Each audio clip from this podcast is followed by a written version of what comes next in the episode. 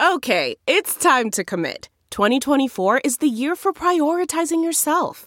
Begin your new smile journey with Byte, and you could start seeing results in just two to three weeks. Just order your at home impression kit today for only $14.95 at Byte.com. Byte Clear aligners are doctor directed and delivered to your door. Treatment costs thousands less than braces. Plus, they offer financing options, accept eligible insurance, and you can pay with your HSA FSA. Get 80% off your impression kit when you use code WONDERY at Byte.com. That's B-Y-T-E dot com. Start your confidence journey today with Byte. Hey, friends, thanks for joining a podcast. I want to tell you about something really new and exciting called patreon.com slash BP show. It's a great way to get uh, exclusive interviews with newsmakers, voicemails, personalized videos, political commentary, and early access to a special podcast called The Making of Bernie Sanders go to patreon.com slash bp show patreon.com slash bp show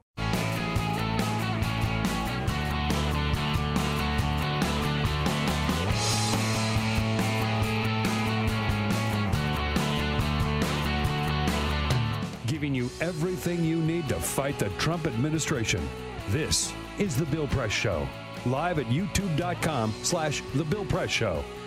Good morning and welcome to the Bill Press Show. I'm Sabrina Siddiqui, political reporter at The Guardian, filling in for Bill on this Friday morning, the end of yet another chaotic week in Washington. That's the only kind of week we know in Trump's Washington. The Comey memos are out. Uh, that is the big news happening overnight here in the nation's capital. Of course, former FBI Director James Comey has been on his media blitz to promote his new uh, book, A Higher Loyalty. We have seen him sit down for multiple interviews and those now infamous conversations he says he had with President Trump about the FBI's investigation into Russian meddling in the U.S. election. The memos he wrote memorializing those conversations have been released by the Justice Department. So we will be talking about those, their implications, and a whole lot more here this morning with some very great guests an all women's show, which is the kind of show that I certainly support. Uh, Elena Schneider from Politico will be here, Elise Foley from HuffPost, and Pema Levy from Mother Jones. Uh, so, really, really smart people who will help us break down everything from Trump's continuing feud with the FBI uh, and a whole lot more in terms of the action on Capitol Hill. How Republicans are feeling about the fate of uh, Robert Mueller, the special counsel is Mike Pompeo going to be confirmed with, as the Secretary of State? We have a lot to discuss with our great team as well. That includes, of course, of course, Ray Rogers. Good morning. How Good are you? Good morning. How are you, Sabrina? I'm doing well. I'm doing well too. We also have Bryn Malloy and our friend Cyprian Bolding. Uh, all here to help me keep uh, the wheels running uh, so that I don't get an angry call from Bill. Um, or Peter. Hey, Peter. Or Peter. You know, Peter, who claims to be watching or slash listening from home. So uh, we're going to do a pop quiz with him later to see if he really paid attention.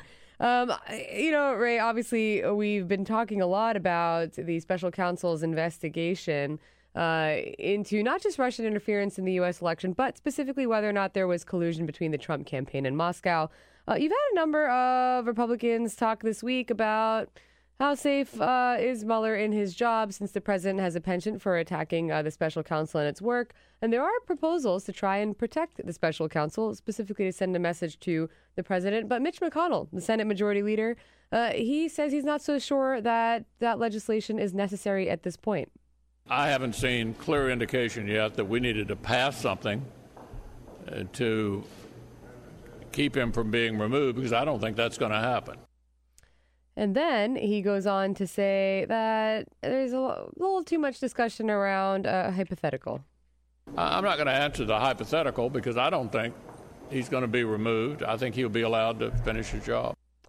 Uh, on the flip side, Senate Judiciary Chairman Chuck Grassley uh, he has another perspective, uh, which is that Congress does, in fact, act as an oversight body. And so maybe there's a little something they could do about it. In my view, that means that Congress should at least require the executive branch to issue detailed reports to Congress about the appointment, investigation, and removal of special counsel. And especially in light of the work done by the bipartisan group of senators from this committee, I think that this committee should consider whether a law requiring judicial review of the removal of special counsel is appropriate. Ray, what I like about this is, well, there's a little bit of a split clearly um, among Republicans on Capitol Hill, certainly the Senate, as to Mm-hmm. whether or not there's some action that they could take. But McConnell's thinking is, oh, the president's not going to sign this legislation anyway. But I seem to recall when President Obama was in office, Republicans routinely sent bills to his desk that they knew he wasn't really going to sign. Oh, of course. The point is not necessarily for Trump to sign it, but more to send a unified message from the Senate that this is something that we deeply care about and that our constituents care about. Yeah, and uh, you know, I think uh, M- McConnell uh, maybe doesn't want to challenge Trump because he needs his uh, signature. So I'm sure we'll get into his ambitions and a whole lot more with the great Elena Schneider. She'll All break it that down coming up. with with us for Politico. Stay tuned.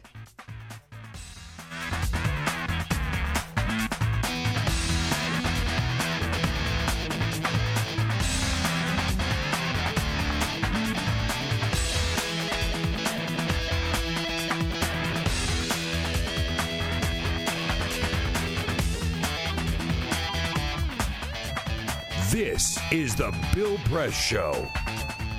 Friday morning here at the Bill Press Show. Once again, I'm Sabrina Siddiqui, political reporter at The Guardian, filling in for Bill at the end of the week, uh, taking you through a whole lot of news. Uh, wa- this, we're now in, it used to be New York that was called the city that never sleeps, but I'm beginning to think that Washington may have uh, overtaken uh, that title uh, since a certain someone arrived in January of last year.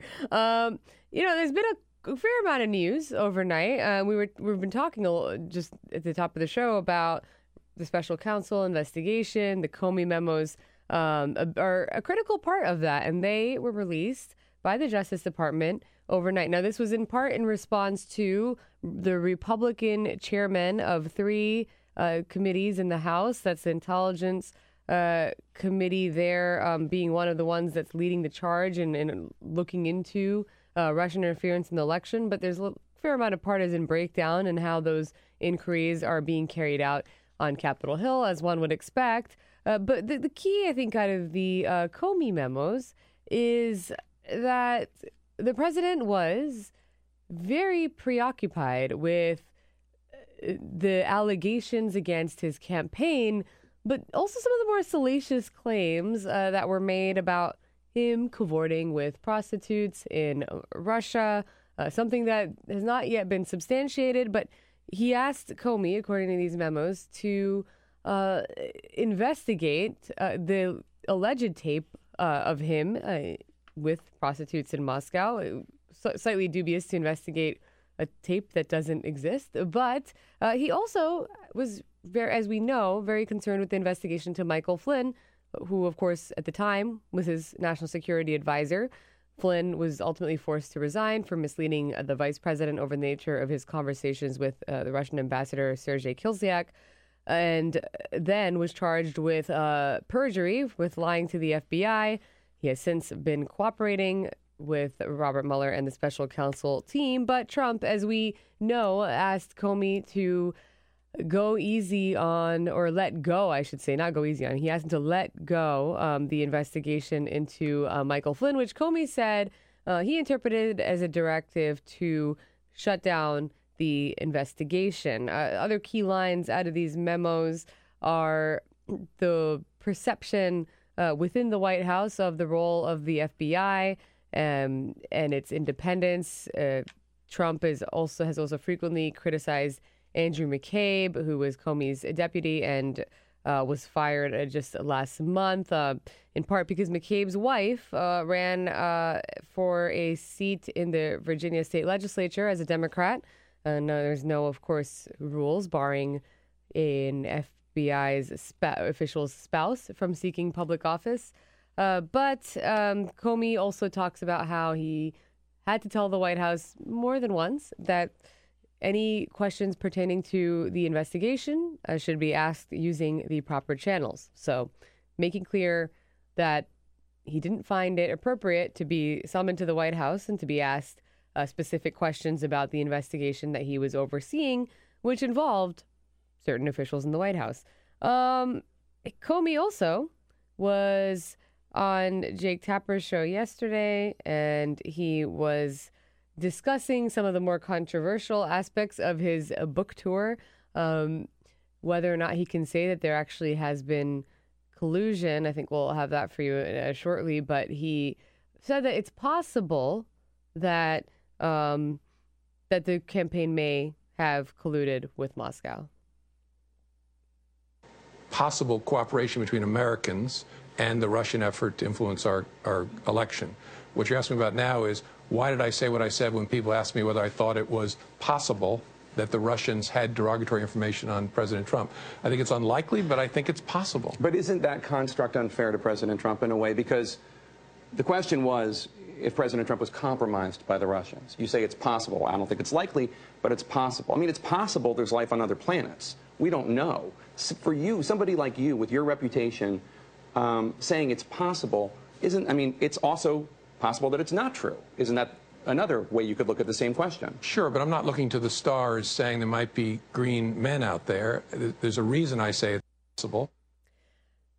There's a reason Comey says it's possible. Now, I think Jake Tapper did a good job pushing back and saying, look, there's a great, been a great deal of speculation. The public has not seen evidence of collusion having actually taken place between the campaign and Moscow. They've seen conversations that suggest a possible, to borrow a word from James Comey, a possible intent to collude. Certainly, Don Jr. Uh, having ha- released those emails where, in that infamous June 2016 meeting with the Russians, he was willing to accept incriminating information about Hillary Clinton, and he was told of an effort by the Russian government to help his father's campaign. But James Comey, uh, Ray, is not talking about this as a mere spectator. He is someone who was, until he was dismissed last year, overseeing this investigation. So he's coming from a place oh. with some degree of knowledge. Yeah, absolutely. Um, just before that question that we just played now, Tapper was like, well, as the FBI director. And Comey clarifies and says,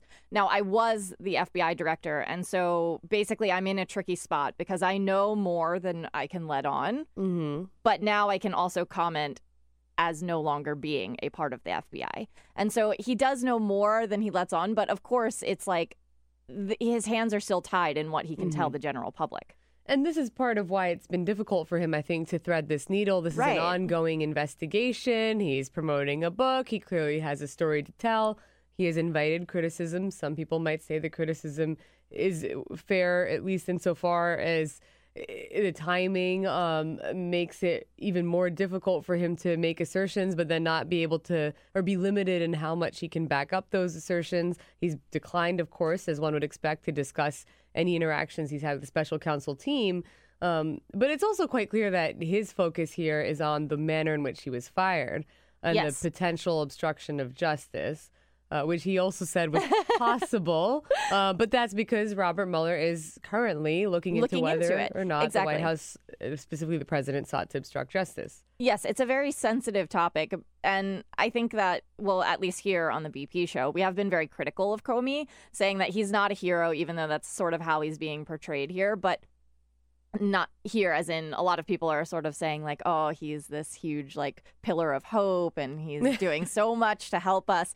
But it's like do, please do remember that he did conveniently play politics by releasing a letter to Congress about Hillary Clinton. And so there are lots of conflicting motives here and uh, very sensitive information. Right. I yeah. think there is an effort here to absolve himself of uh, political wrongdoing and it's been striking because one thing he has conceded in these interviews, all while saying that he was not making political calculations, that he was acting out of uh, how he viewed his responsibility as the director of the FBI, he has nonetheless conceded that, well, when I sent that letter, the infamous October letter, 11 days before the election, that suggested I might be reopening the case um, into Hillary Clinton's use of a private email server as Secretary of State.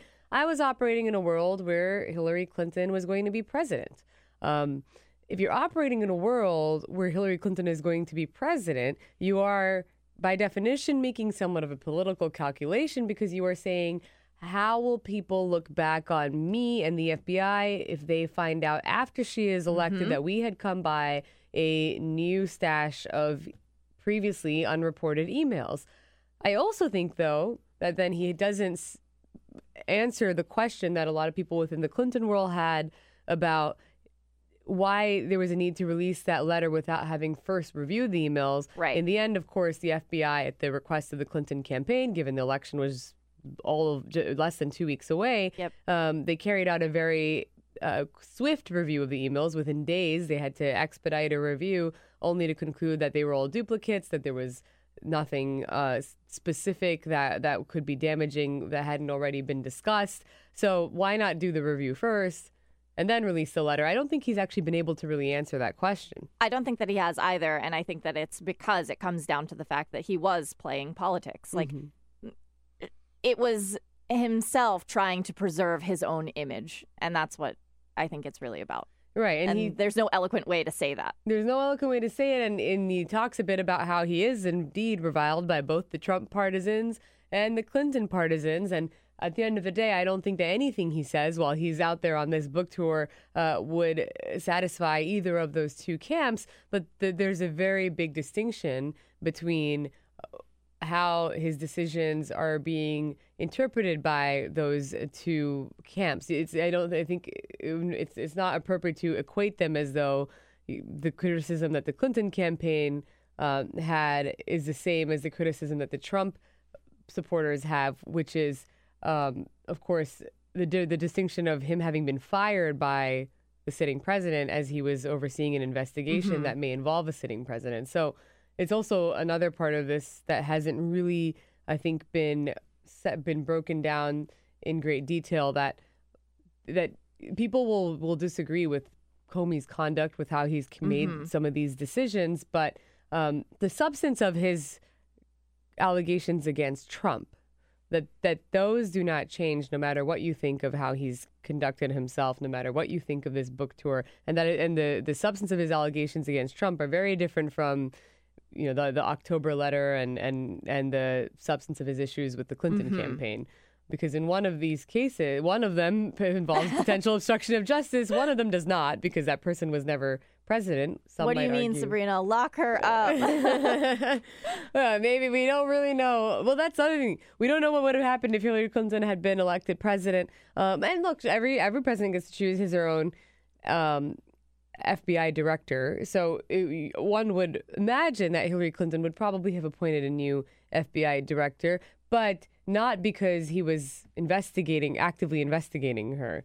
Uh, Right. which- but, but because you know there was obviously a great deal of acrimony, it probably would have been difficult for them to forge an appropriate relationship after everything that had transpired. in and also, campaign. as you mentioned, it's just status quo. You know, sort of like you come in and you appoint new people. That's just normal. But the way that Trump did it, of course, is not normal, as everything about his presidency has been. Uh, uh, yes, I, I, and and I think that one of the things that he talked to uh, Comey about, which was also striking, and I know why. I know why he has to be very cautious in what he says. Uh, but what Comey told Jake Tapper on CNN, uh, when asked if the country would have been better off if Hillary Clinton were president, he said, "Well, I can't. You know, I don't know. I, I Can't really- speculate. Yeah, he can't answer what the what, what that world would have looked like.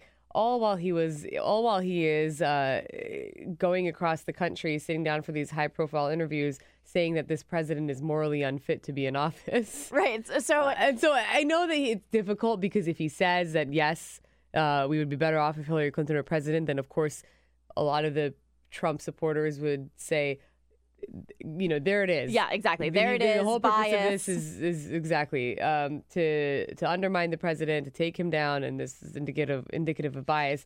But there may be a better way to to thread that needle than on the one hand saying that the person who is currently in office is morally unfit, reprehensible, uh, makes derogatory statements about women, and equiv- equivocates on Charlottesville. But then when you're asked about his former opponent, who has not come near doing any of those uh, things, you say, "Well, I don't really know what she would have been like." Yes, exactly. I think that he is trying to have it both ways, and that's something that he did previously. And I think that he's still trying to have it both ways to protect his own ego, essentially.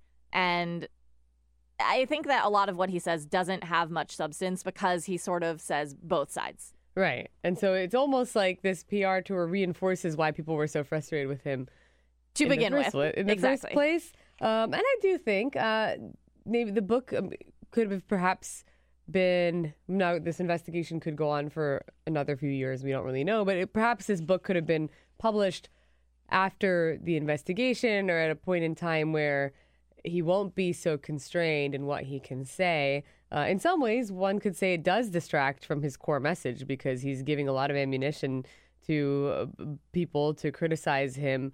Um, and I think he's now tried to shy away from uh, some of the pettier uh, comments that he made in that initial interview with uh, George Stephanopoulos, the big sit down uh, last Sunday about Trump's hair and his tan and his hands and things that are not going to help you when you're out there saying, I'm just here to uphold the integrity of the FBI. Right. It cheapens the core message to go after these frivolous things about Trump. Yes, he did, however, say that he's concerned about Robert Mueller. Um, he, he- we were playing those clips from Mitch McConnell and Chuck Grassley about the competing views um, as to whether or not um, we Mueller should be protected. I think we have uh, Comey talking about what the implications would be uh, if the president were to dismiss uh, Mueller. Um, but we, we also have the president talking about how. Yeah, they- so here's Comey talking about what Mhm. happens if um, Mueller is fired. What will it mean if President Trump tries to fire Robert Mueller? It would, I hope, set off alarm bells that this is his most serious attack yet on the rule of law. And then Trump, of course, uh, when his joint press conference with the Japanese Prime Minister Shinzo Abe could not avoid questions about uh, the Russia investigation, specifically whether or not he has concluded that it would not be in his interest to fire either Robert Mueller or Deputy Attorney General Rod Rosenstein. They've been saying, I'm going to get rid of them for the last three months, four months, five months, and uh, they're still here. So we want to get the investigation over with, done with, put it behind us. So, not really ruling it out. The question specifically was to the president if he has concluded that he is not going to fire Rosenstein or Mueller. There has been a lot of speculation that the White House has set its sights on Rosenstein in particular, sort of laying the groundwork to dismiss him.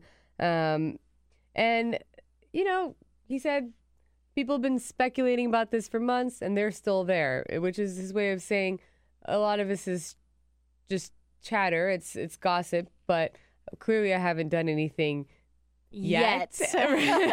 Subtext. Yeah, subtext is the huge looming yet. Exactly, which is uh, keeping the option on the table. He is not willing to explicitly take it off the table, uh, which is precisely why, um, and something that we might get into with Elena Schneider, the the role of Congress might be uh, to send a signal to the president. I, I think the other striking piece of this is that Rudy Giuliani uh, has now joined the president's legal team. To borrow a line from Peter, that goblin. um,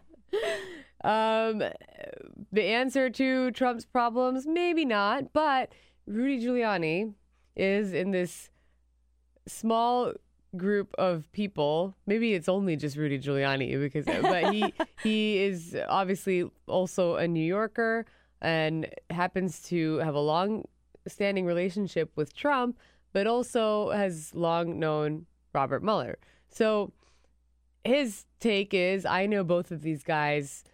We just need to sit down in a And room and wrap it up. and hash this out and Yeah. wrap it up. But then that was the, the, the, the striking thing about what he said was you have the president not willing to take off the table firing Mueller, and then you have Rudy Giuliani coming in, joining the legal a legal team that has really struggled to attract uh, lawyers Or uh, to retain. or to retain lawyers, uh, and, and saying no, no, no, no, Mueller should be allowed to conclude his investigation. Keyword conclude, like let's Mhm. let's let's let's get a move on. Mhm. It's time to to bring this to an end, which is which is not really a, sending a message that you want someone to continue uh, to have li- the license to investigate in whatever way is warranted, whatever time is needed. Not at all. And it also contradicts, again, Trump during that same meeting with um, Shinzo Abe, where he basically says, like, look, we've cooperated. We've handed over everything that they've asked for, dot, dot, dot. And hopefully it all ends soon. I think we, we, yeah, have, we have that. We have that. So uh, as usual, this is this is the president's take on on the investigation. Maybe he's following a different investigation than the rest of us.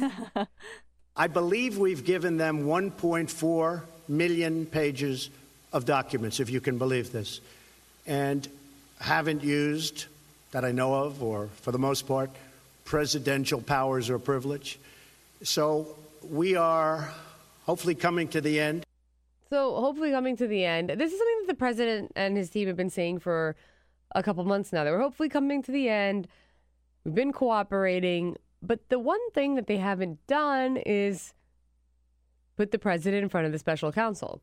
And so one could presume that the special counsel cannot conclude its investigation until it interviews a key witness, and that witness happens to be the candidate who was at the top of the ticket um, and the boss of all of these people. Um, the glue, have, so to speak, that holds all of these other the glue spokes right, together. The glue who holds together all of these people who, as we know, did at least have contacts with the Russians, and there was a clear pattern established where Paul Manafort, the campaign chairman, um, Michael Flynn, of course, who went on to be the national security advisor, George Papadopoulos, former foreign policy advisor, Carter Page, informal former foreign policy advisor, general showboat, but someone who was affiliated with the campaign.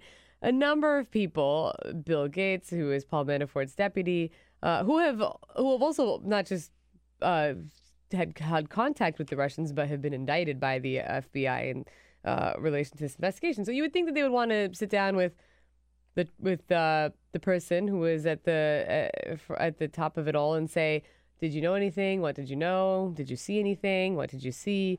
And then, and then, then maybe they could get some of their uh, work done. And also, they are looking into potential obstruction of justice by President Trump. So they may have to talk to President Trump. Um, Rudy Giuliani, of course, has not promised an interview, but he seems to think that maybe if they all just get in a room, they can they can they can work it out. Uh, but I think one thing that's interesting about Rudy Giuliani is he is a former prosecutor, very aggressive, uh, but he is also a very loyal supporter of Trump's. And the last decade plus, couple decades, he's really just been a politician. So, if anything, it almost suggests that Team Trump is not really as concerned with the legal questions that linger over this investigation, but more so from a PR perspective. How do we win uh, this fight in the court of public opinion? And that's where someone like Rudy Giuliani, frequent commentator on Fox News and and other networks, that's where he comes in. I mean, this this is not really a move to to bring about um, I think any seriousness to the, the legal team so much it is as it is to bring in a seasoned politician who can help them navigate a fight that they are quite clearly losing. A seasoned politician and also again a close friend. I think this is very Trumpian in that he keeps his circle tight. Um, and he really only likes to deal with people that he can trust, um, which, I mean, of course, everybody does, but there's a certain amount of loyalty at mm-hmm. play here. Right. And he, he wants people he can trust. A lot of this is about pacifying the president. Um, he, as we as we were discussing his conversations with Comey, has clearly been so fixated on this investigation mm-hmm. that it has clouded uh, much of his presidency. Really, outside tax reform, you can't really think of anything from his agenda uh, that has been accomplished in any meaning in terms of any meaningful big big big item legislation. Uh, immigration is something that we'll get into with Elise Foley uh, mm-hmm. later in the program. Uh, he was making, of course, uh, he was he paid a, a, visit yesterday to a Navy base where he talked about um, drug trafficking and, and, and why we need a wall. Um, in fact, we have it for you. Drugs are flowing into our country. We need border protection. We need the wall. We have to have the wall. The Democrats don't want to approve a wall because they think it's good politically, but it's not. So they think it's good politically. Democrats the wall, but they are, but they're not gonna, or they don't think it's good politically. That's why they're going. They're not going to um approve the wall. Uh, you know, there was a time when we were sitting here talking about whether or not he could. Re- get a deal on immigration. Um, and it almost seems like another life because all we've talked about since is more more revelations. Mm-hmm. James Comey, of course, coming out swinging, and um, and really, frankly, the the ups and downs in, in the president's legal uh, woes, which will which will we didn't even we haven't even talked yet about Michael Cohen. We haven't even gotten we haven't into even any gotten of that. to Michael Cohen. But more to come. Let's check in with the chat room. We have lots of people talking this morning. Um, you can, of course, find us on youtube.com slash The Bill Press Show, where there is an active um, chat community every morning. We have Miriam weighing in saying Comey's remarks about Trump's appearance were gratuitous. If he had had a good editor, they would have been cut. Also, where are the Trump kids in all of this? Have they put in, have they been put in cold storage? what happened to the Trump kids? I, feel don't know. like- They're playing a very sly role in all this. I feel like they just snuck out the back. This is like that gif of Homer Simpson backing away into the bushes. Yes. Which is the most millennial reference um, that you you might get. We'll So- throw another one in. You know the one where there's a dog sitting in a room that's burning and it's just saying like everything is fine. Yes.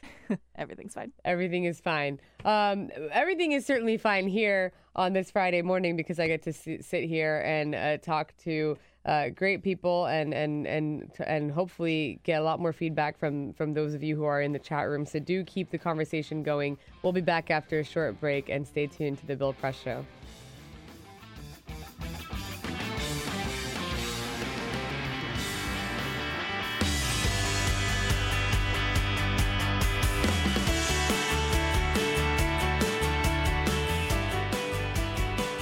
Download our podcast, search for The Bill Press Show on iTunes, and remember to rate, review, and subscribe.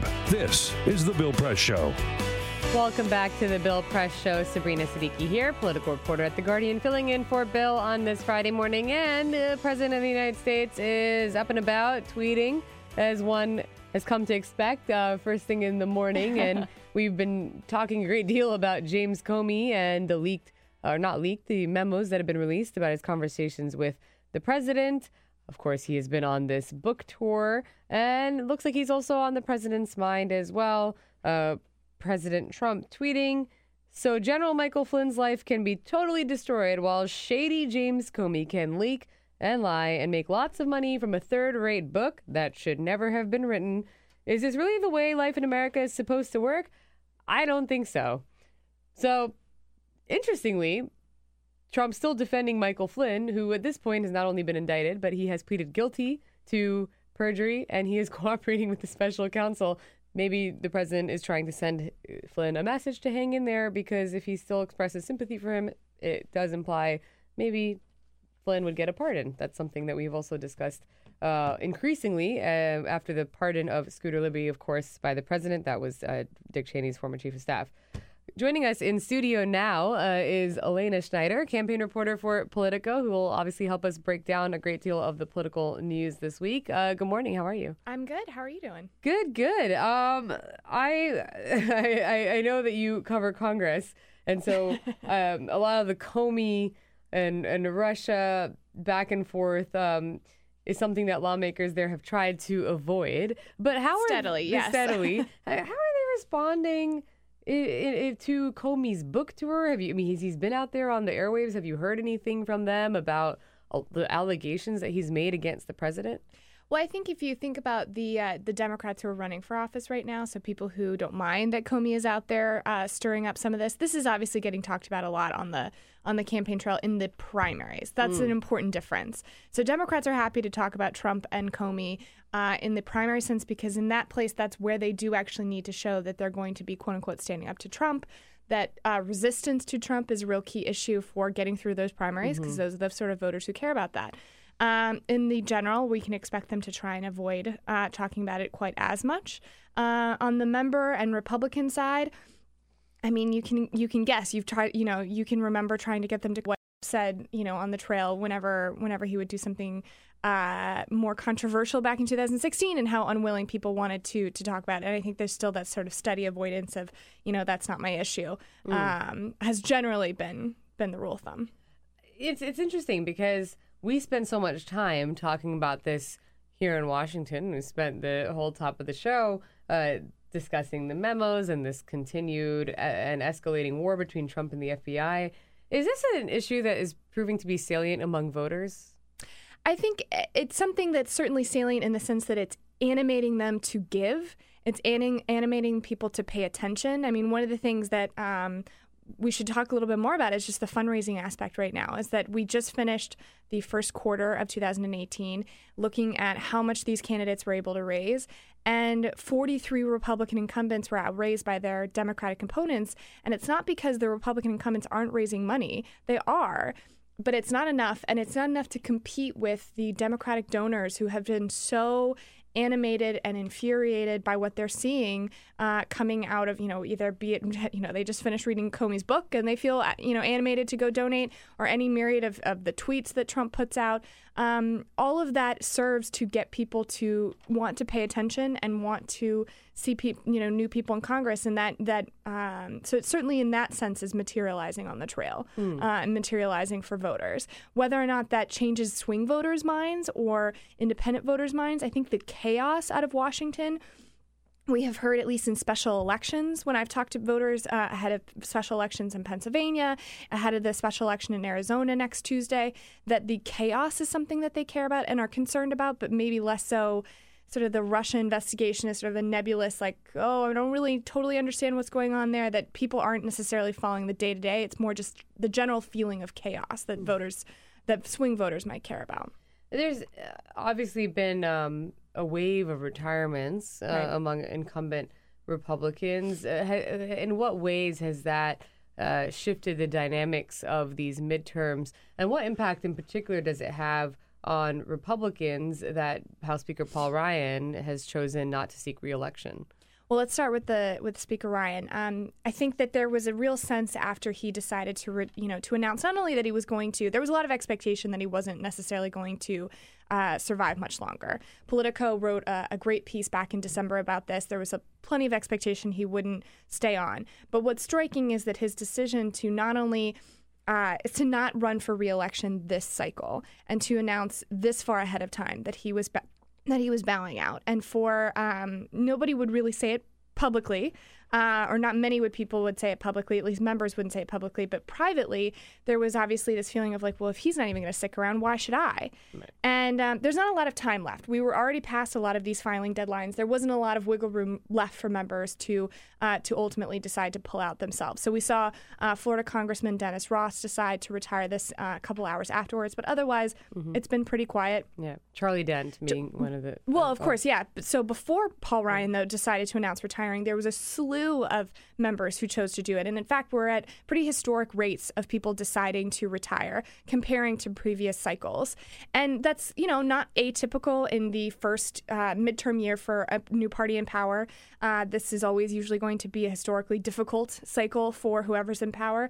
But that being said, there are a slew of, so- you know, of these what they would call themselves probably moderate Republicans who have decided to not run for reelection because of the self-awareness that their races are going to be tougher than ever. Mm. So thinking Darrell Issa and Ed Royce, two members in Southern California. Uh, Charlie Dent, um, Dave Reichert in, uh, in in upstate Washington. Um, so all of these members who who know that they've got a tough road ahead of them and are opting out, and that really makes it a lot harder for Republicans to hold on to those seats because it forces them to spend more money to elevate those first time candidates. And as you as you know, it's difficult for Republicans because they have to walk this fine line where during the course of the primary, they almost have to hug Trump As closely as Trump, possible, be as close yeah. to him as possible, and then they have to uh, be very clear about their disagreements with him in order to survive a general. But uh, and insofar as you've talked about Democrats having this fundraising advantage and Mhm. a base that has been activated and mobilized, is it going to be enough for Democrats to frame this election as a referendum on the president? And what message eh, do have they established if beyond just you know, tying a lot of Republicans to Trump and his uh, low favorability? That's a great question, and I'm still trying to figure it out. And that's maybe part of the problem, right? So there is certainly an element of opposition that's going to work, that people do want to vote against Trump, and that is going to be an animating force in 2018. The question is, is that enough? And I don't know if there's, you know, if you think back to 2010, it wasn't just uh, dislike of Obama. It was this promise to roll back regulations um, and to stop uh, these, you know, sort of progressive things that he was doing. For uh, 2006, it wasn't just frustration with President Bush himself, but also the war, stopping the war in Iraq. So it, it, there is an element of needing of, of Democrats needing to figure out what is that next step that they want to run on in some sort of a positive way of not just we're against this, but also we're for something. And, you know, you ask Chairman Lujan, uh, chairman of the DCCC, uh, which is uh, charged with electing House Democrats, and he'll give you, you know, he'll say, "Well, we we do have a message," and he'll give you like eight different things um, that that Democrats are running on, and and sort of that that plethora of messages isn't they I feel like they may need to narrow. They may need to start picking some and and I would also think that they would argue that the it's up to sort of the individual candidates in those districts to figure out what the local issues are that people really particularly care about mm. that's going to get them across. Um, and maybe that's a good thing that the national national messaging isn't come from coming from Washington. That in fact, maybe this is going to be more of a trickle up. That it's going to come from the districts themselves to right. figure it out. Local, right? But we haven't seen yet in what ways that actually is going to manifest itself. I mean, for Republicans, one would imagine that their main prerogative is to talk about tax reform, mm-hmm. was, of course, the single major legislative accomplishment uh, that they have had, at least insofar as their agenda is concerned. Um, eh, how is it playing out? Of course, when the bill was passed at the time, the polling was showing a great deal of unpopularity around the tax bill. Some of those numbers have changed. And is that proving to be um, a driving force for people to turn to show up at the polls? They're trying really, really hard to make it that way. So, Congressional Leadership Fund, which is uh, the super PAC that's aligned with Speaker Ryan, the ads group that's aligned with Speaker Ryan, is doing is spending some north of thirty million dollars on just issue advocacy. So, not on a specific candidate, but on pushing tax reform as a positive message. That's a lot of money to be put behind one policy. And we've seen some of that. Uh, we've seen some of that, you know, change and help them. So one thing that Republicans point to is the generic ballot. That that's tightened in the last couple of months, uh, as evidence that you know the economic message is slow, but maybe it's starting to seep in a little bit. But then the the the problem they run into is they still they have President Trump who um, who decided to start tweeting about a tariff war and uh, started to escalate tariffs on China. And then China is, is re- responding in kind. And that hits farmers and right at the Trump base of people who voted for and, and, and support Trump's agenda. That that's, um, you know, they were hoping to get them excited about tax reform and instead they're getting hit by tariffs. So uh, it's sort of a it's there's a trouble of having of being able to stay on message. Trump should be talking about tax cuts and tax reform every single day, and he isn't. Um, so it's it's they're not having they don't have the greatest messengers. Let's put it that way uh, from from the leadership and at the very top of their party. Yes, in fact, somewhere sandwiched between Trump's tweet storm this morning was one tweet about, about tax reform about taxes, but he said he did not he didn't talk so much about the benefits of mm-hmm. tax reform themselves. He said Nancy Pelosi is going absolutely crazy about the big tax cuts given to the American people by the Republicans. Got not one Democrat vote. Here's a choice. They want to end them and raise your taxes substantially. Republicans are working on making them permanent and more cuts. So, okay, so maybe a little more on message this morning than I than we expected. But that, but this was of course after talking about shady James Comey and then he moved on to OPEC with record amounts of oil all over the place, including the fully loaded ships at sea. Oil prices are artificially very high, no good, and will not be accepted. So there's a lot on his mind. Right, exactly. He so also talked about he's very honored that he's been invited to speak somewhere. So there's a lot going on this morning. So it's not just instead of like three or four tweets focus on tax reform. It's one about here, one about Comey, one you know, and and pick pick your you know pick your flavor yeah. for what you care about. Choose your own adventure. Yeah, exactly. Um. So so I'm I'm you know I'm curious though. Uh, over on Capitol Hill, Uh, because Republicans, uh, they do the only the only real issue that they can and at least run on in the in this moment is tax reform. Is there? Well, they would say they could run on tax reform and making sure that Nancy Pelosi is not speaker. Ah. Does that does that motivate people? I mean, I, I I know that they're I know that Nancy Pelosi or Chuck and Nancy, as Right. as uh, Trump likes to call them, and it's taken off. But Chuck Schumer and Nancy Pelosi, sure, they're looked at among Republican primary voters as um, you know these liberal icons who there are are the antithesis of everything that conservatives believe Mhm. uh, that Washington should be. But is that uh, you know ensuring that Nancy Pelosi is not Speaker of the House is that enough to motivate people? We've got some conflicting messages or evidence coming out of the special election. So, thinking back to Georgia, which was this time last year, um, April and May and June of last year, when uh, we heard nothing but, you know, if you elect Jon Ossoff, you're going to get Nancy Pelosi back. And, and that was a race in which this is, you know, exactly where Democrats want to make headway, which is suburban, uh, well educated, affluent parts of the country where they feel like are going to be totally stylistically opposed to Donald Trump and are going to, you know, and are, are very concerned about where the country is going right now. Those are the places where they want to, where they need to run up the score. And that message worked there. Um, people sort of went back to their camps and decided, okay, yeah, I don't actually want Nancy Pelosi. And I did hear that from a lot of voters. And it was something that Republicans believe worked. In contrast, um, we saw Conor Lamb, and granted, he took a totally different tact about it, you know, openly said in. Um, so this is the Democrat who ran in southwestern Pennsylvania and won just a couple of months ago. Um, he very specifically said, "I'm not supporting Nancy Pelosi. We need change in both parties," and um, and it was a much steeper hill to climb, and he was actually able to hold on to it. So I think that it it you know, there was a huge time gap there. There may be a difference in people's minds of like, okay, maybe I don't particularly like Nancy Pelosi, but I so dislike what the Republicans are doing, or I'm so concerned about what's happening in Congress and with the White House that, you know, I, I care more about having a check and balance than worried about Nancy Pelosi being in charge. Um, that that that attack might be losing some of its uh, some of its power potency. Um, but I do think for for traditional sort of Republicans who are potentially considering who are who are upset by the White House, considering other options, may get scared back into their corners by that prospect.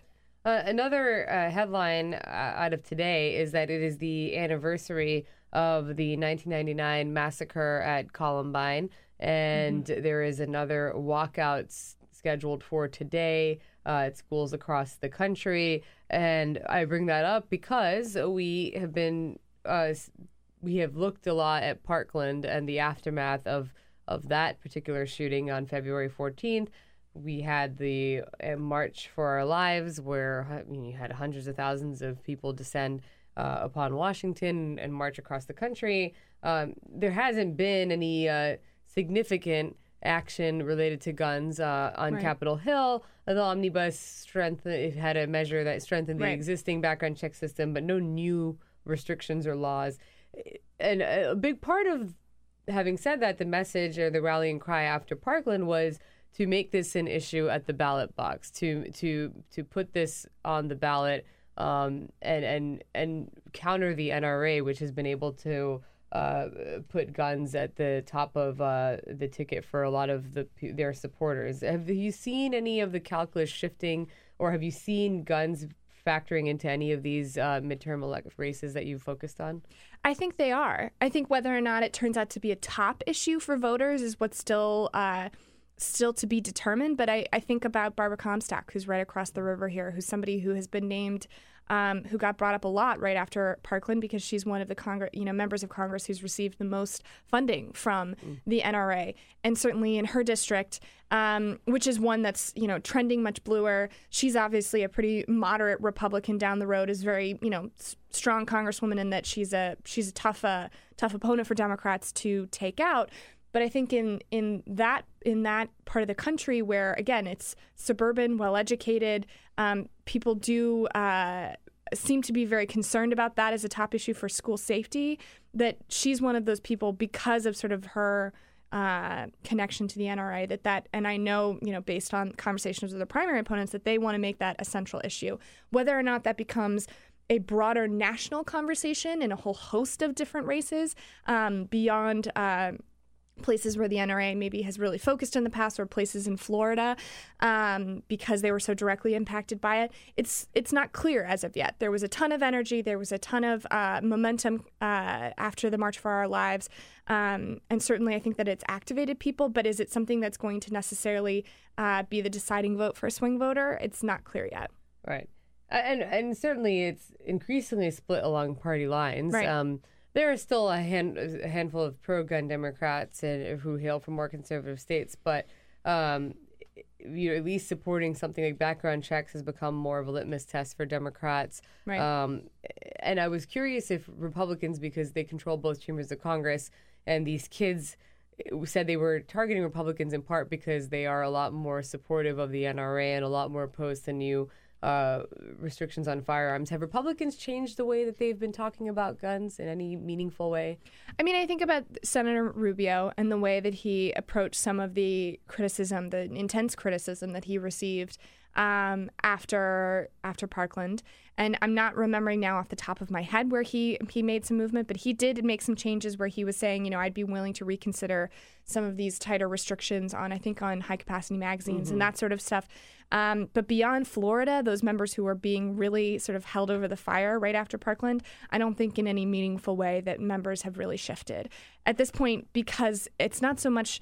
Uh, I would argue about the money that the NRA gives them, but it's about the primary voters and the possible primary challengers they would have to contend with if they decided to really move on the Second Amendment. Yes, and I, and I recall uh, Marco Rubio has introduced a gun uh, restraining order legislation or bill, I should say, and that enables law enforcement and family members to try and uh, file um, a rest- uh, effectively a restraining order that would bar someone who um, Is that the red flag? is the red flag Yeah, bill. So, yeah. so, so someone who is considered to be a threat to others or themselves, they would have a process to be able to prevent that person from obtaining a firearm or to, re- to remove a firearm and that and to be fair, I'm realizing now that you know Comstock is somebody who has mentioned to me in the past that that's something that she would be open to considering. So maybe red flag is a place where, uh, based on what was seen out of Parkland, how sort of egregious that was the the reaction to or the inability to do something about him uh, to keep him from getting guns. That might be a place that they would move on. But is that enough for a Democratic voter? Uh, you know, it seems unlikely. President Trump, um, he's occasionally shown up on the campaign trail, um, although oftentimes he spends a lot of that time talking about himself. Inevitably. Um, do Republicans want him there? do they not want him there? Do do we have we heard much about how much we expect to see him uh, traveling across the country uh, to stump for some of the incumbent Republicans? Certainly, none of them are going to say publicly that they don't want the president on the trail with them. Privately, there is certainly acknowledgement amongst uh, members and amongst uh, uh, consultants that I speak with that they uh, would be hesitant to invite him into any place that's not a pretty deep red district. Um, I'm thinking about the way that Karen Handel, again, going back to these special elections, is sort of evidence of what we can expect. Karen Handel down in Georgia, who won that special election last year, uh, didn't have any public events with the president. She only had a private fundraiser event with him and the vice president at two different times. Those were not surrogates that she chose to have on the trail with her in a place where uh, he's not particularly popular. So that makes sense. Um, but in Pennsylvania, where Trump won by 20 points, Rick Saccone had just about every single White House leader you could possibly have come and support him, along with two visits from the president and a rally in that final weekend. And the feedback that I remember hearing from the Saccone campaign and from and from Republicans in Pennsylvania was that that did actually help boost turnout a little bit. Um, and so there are going to be places like that where people are going to want Trump to be there to help support them. And I should also note that in the Senate primaries, every single Republican is hoping for that Trump tweet, like Marsha Blackburn uh, got uh, in support of uh, endorsing their candidacies. Mm. A striking um, package yesterday on CNN, but um, and and somewhat related, I think, was uh, many Republicans on Capitol Hill refusing to say whether or not they would support this president for reelection in 2020. Right. Um, that's something that you could check out online if you haven't uh, seen it. But uh, I don't recall. Now, granted, of course, it's easy to say we don't really, you know, we're focused on our, ourselves. Or this, this line that you were alluding to, we're focused on our own races and Right. our and our, and our It's own their fallback. It's yeah. their fallback. But I don't recall you know, um, the pres- members of a president's party refusing to explicitly say that they would support his reelection campaign. Um, and I, and, I, and, and, what, and so in some ways, I guess this gets back to uh, the the challenge before Republicans is to, Mhm. to try and repeat what they did in 2016, where they thread the needle in in a way that is not angering the base um, and suppressing turnout, but is also not making frame making themselves seem uh, as though they would potentially closely be too aligned. closely aligned to the president. Yeah. Well, I mean, as you say, it's a really important needle that they need to thread, and it's a little tougher. Um, I would argue with the pre- with Trump. Uh, the president versus Trump, the candidate, there was such a prevailing sense at the end of you know September, October of 2016 that there was no way that Trump was going to win, and so there was a sense amongst uh, candidates and and even you know anecdotally voters that I would talk to about like, well, Hillary Clinton will be president, so I'd like to have someone to be a check on her power. And that's not an option that they have this go round. And they also, you know, I'll, I'll note that I think President Obama was somewhere around 43, 44 approval rating heading into the 2010 midterms. Right now, Trump has hovered anywhere from like 30, 38 to 40 and Mm. hasn't gotten much higher than that. So we're we are at historic levels in presence and popularity. So it's it's not entirely surprising that they would uh, hold their cards a little close to the chest on how they would vote in 2020. But is it reasons, having said all that, to be somewhat skeptical of a blue wave? Sometimes I wonder if the overconfidence Mhm. um, is actually suggestive of, of not the opposite, but uh, maybe complacency, or it becomes a lot easier to for, for people to be complacent. In some ways, Hillary Clinton a lo- suffered because people assumed she w- it was a foregone conclusion that she'd be president, and didn't turn up at the polls. Yeah, I by no means think that there is a, uh certain blue wave coming, and I think that uh, members would be careful to uh, both prepare for it, but then not expect it either. Well, Elena Schneider, thank you so much for joining us this uh, morning. Follow her great work at EC underscore Schneider and at, the, at Politico.com. I don't know. What, anyway, we'll be back after this break, so stay tuned to the Bill Press Show.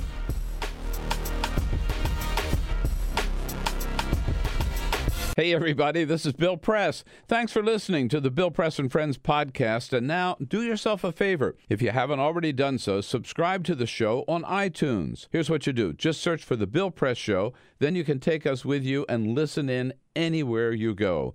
And you'll get new shows from us as soon as they're posted. And one more thing if you really enjoy Bill Press and Friends, please help us grow by telling a friend, writing a review, and giving us a rating on iTunes.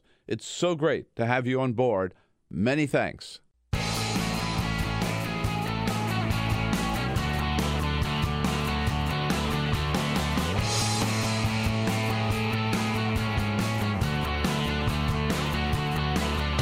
Giving you everything you need to fight the Trump administration. This is The Bill Press Show. Live at youtube.com slash The Bill Press Show. Good morning and welcome to the Bill Press Show. Sabrina Siddiqui here, political reporter at The Guardian, filling in for Bill on this Friday morning, top of the hour. And uh, we have a great show with uh, a lot of great people, and that includes Elise Foley, uh, politics and immigration reporter at HuffPost. Good morning. Good morning. Uh, great to have you here. And uh, I believe you're a friend of Bill, which I guess I am. Uh, a friend of Sabrina. Yeah, I was Yeah. gonna say a friend of Sabrina. This, uh, which is the thing I've been trying to make happen. It hasn't happened in the same way, but I like it. Yes, and of course our great uh, team is uh, still here: Ray Rogers and Bryn Malloy and Cyprian Bolding. Um, uh, Peter Ogburn is in our thoughts. He's he's uh, he's hanging- Basking in the sun rays Basking in- somewhere. basking In our thoughts sounds so Sounds- dramatic. That sounds a little bit, yeah. I know, it sounds a little It's not bad. dramatic. It's good. He's he's he's doing well. I'm I'm just giving him a hard time because he's not here with me, but he um, he is enjoying hopefully uh, this Friday uh, away from. Um, this early morning, where we have a lot to break down, and that includes never ending chatter around Trump and the FBI and James Comey, uh, memos that were released overnight. Um, and I and we have a lot that I think I'd like to talk to you about, at least that that gets us a little bit away from what we've just been discussing for a great part of the morning. But James Comey is such a polarizing figure in our politics. Uh, yesterday, he was uh, sitting down with Jake Tapper on CNN overnight. The memos were released by the Justice Department, those in which he memorializes conversations with the president.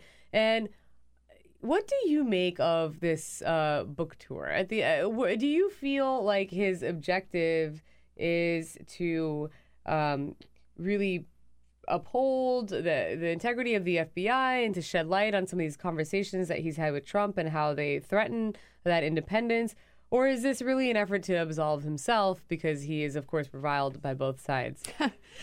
I mean, I, I think that he, it's hard to be in his head, right? But I, I think that he thinks that he's, you know, pr- defending the institution, speaking out about Trump, speaking out about the things that he saw. And people are interested to hear about it. But obviously, one of his goals is also to sell some books, which he's doing a pretty good job at, is my understanding.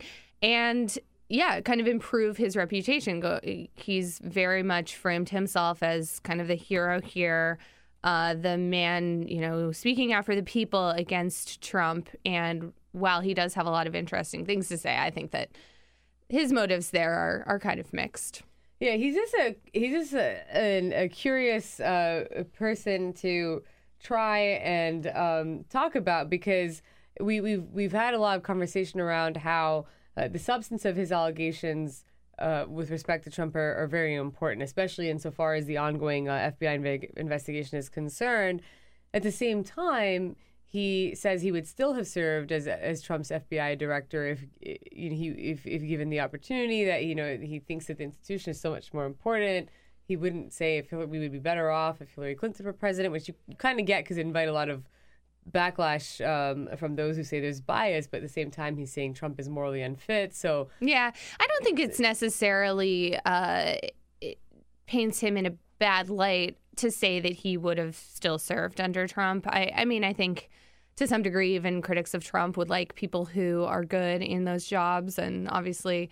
If there's an investigation into Trump, like that doesn't mean that he's a big Trump lover. Um, so I, I think that that's that's one thing, but certainly his reputation. I mean, if you think about before everything that happened with Hillary Clinton, um, the Clinton campaign, and then now with the Trump campaign, he's made people on both sides uh, very unhappy with him, and uh, his loyalty clearly is to the FBI to some degree, but also himself, yeah. maybe the American people as well. I'll read real quick uh, his tweet one more time. So, General Michael Flynn's life can be totally destroyed while shady James Comey can leak and lie and make lots of money from a third rate book that should never have been written.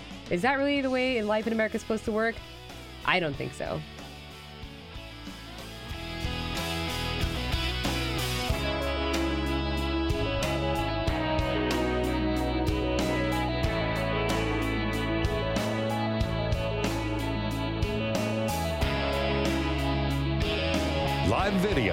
Bill's commentary, the best clips from the show, all in one place. YouTube.com slash The Bill Press Show. Well, Friday morning here at the Bill Press Show, of course, it's Sabrina Siddiqui, and I'm filling in for Bill, and Elise Foley uh, just joined us in studio. Um, you know, shifting gears from James Comey, because I feel like we've all exhausted ourselves trying to parse. No collusion. Uh, no collusion. Yeah, no collusion. No collusion. No collusion. Um, you, Trump uh, has been. Um, he's been at Mar-a-Lago this week. Um, it, he have hosted the Japanese Prime Minister. Surely he took a lot of executive time. Um, but yesterday, uh, he toured what was a Navy facility and sort of return to the issue of immigration, um, talking about uh, drugs flowing into the country. We've heard that one before, um, and the need for the wall. Uh, we have some of what he had to say, so let's take a listen first. Drugs are flowing into our country. We need border protection. We need the wall. We have to have the wall. The Democrats don't want to approve a wall because they think it's good politically, but it's not.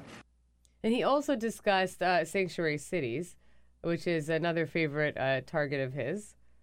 Looking at what's happening in California with sanctuary cities where the people are really uh, going the opposite way. They don't want sanctuary cities. And there's a little bit of a revolution going on in California. So, Is there a revolution going on in California? I mean, he's not altogether wrong. So, California has this law that uh, went into effect this year that limits their cooperation in the state with immigration and customs enforcement. And it's really not what a lot of conservatives paint it to be. Um, it's not really letting uh, people who are murderers out instead of giving them to ICE. There's all sorts of exceptions to the people that they hand over to ICE. So, based on um, you know convictions and things like that. And so it's it's not what people say it is, but the way that they frame it is this like terrifying thing where San Francisco is purposefully letting somebody who just um, you know committed some atrocious crime back into the streets where they will do it again. And so there are um, the Trump administration sued California over it, and there have been uh, various cities and counties around the state that have said that they want to join that lawsuit. So there is sort of a revolt um, from some parts of California. People think of California as being very blue, but it's not entirely. It's a very big state, and there are conservative parts of it, and uh, some of them have said that they want to join Trump in this. Mm. Where does the administration's uh, fight stand to strip um, federal funds uh, from states that are where, where they did have these um, uh, decisions to not co- to limit their cooperation with uh, immigration authorities stand. I know there's it's been, it's been through the courts, and right. uh, sometimes it's difficult for people to follow all the starts and stops. Yeah, yeah. I mean, there's been so many different things Trump has done that have been blocked in the courts, but there was another ruling yesterday against his sanctuary cities order and uh, the Justice Department's attempt to block these places from funds. The court ruled that. Um, it, this has already been blocked. The court ruled that the Justice Department is not allowed to put these sort of strings on this money. Congress didn't put immigration requirements on the money, and that uh, Jeff Sessions can't just decide to do that of his own volition. Jeff Sessions, the Attorney General, obviously uh, has railed against sanctuary cities since he was a senator. It's been one of his big issues. And so he's really used um, a lot of his efforts uh, as Attorney General to try to go after them. And the courts have said, no, that's uh, you can't you can't do that. And and I wanted to s- staying on track with immigration for a moment because the other thing he talked about in addition to sanctuary cities is the wall, and we you know we've heard about of course um, you know tr- Trump's wall ever since the course of the campaign, and we began this year with what looked like potential um, negotiations around immigration reform, not comprehensive immigration reform like 2013, but a deal uh, at least to protect dreamers. And and what happened? Well, uh, basically, what happened is that I think the Trump administration kept mo- moving the goal- goalposts. So um, they originally said, he said that he wanted the wall and um, would give protection to dreamers, uh, people who would be, if he had his way, losing their deferred action for childhood arrivals. That's been uh, blocked to some degree in the courts. Um, and it looked like there was potential for that. But what you have to remember is this is Trump, and he has people like Stephen Miller, uh, former Sessions aide, who's now a top White House policy advisor, uh, who know a little more about immigration than Trump. You know, to Trump, just having a wall would fix the problem. People who know more about immigration policy know that that's really not true a lot of the people who come to the U.S. present themselves at the border and to border agents and say, I'd like asylum. So, what do you do about those people? Um, the Trump administration believes that a lot of those people, a lot of them are children, are liars slash future MS 13 gang members who are going to, you know, kill us all, whether they're five years old at the moment or not. Um, but there's uh, so the Trump administration basically started demanding all sorts of other stuff uh, in addition, and Democrats said no. So we're at this point now where Trump has gotten some money for fencing, but Democrats uh, don't want to give him money for his wall. Republicans, a lot of them aren't dying to give him a ton of money for his wall either, but they are doing some level of construction, and it's just kind of this. Uh, farce, I think, really, where everybody just refers to a fence now as a Mhm. wall. I was gonna What ask how much of this is to as a semantics. fence. I mean, a, a lot of it, right? Right. So Democrats voted before for a fence. At the border. There is a fence at the border already. Now we're all just um, accepting calling the fence a wall, which whatever. It doesn't really matter, right? But uh, it it so Democrats don't want to give Trump what he wants, and right now, you know, they're repairing their fence. They're calling it a wall. They're building a little bit more. Right. In Um, fact, the omnibus uh, spending bill that was uh, passed by Congress and signed by the president before Easter recess. Now that included what, more than a billion dollars in border security, and that included uh, repairing existing fencing and the construction of some new fencing. But Yeah. but I think uh, um, the question is, of course. Uh, what will ultimately satisfy the president who still wants his wall? Uh, yeah, I mean, if he would just call, they're already calling. I think a lot of Republicans, because they know this, are just calling a fence a wall. Right. If the Trump administration would just also fully go on board and do that, which they do to for the most part, if Trump would just do that, then he could say like, "Look, I won. I'm getting my wall."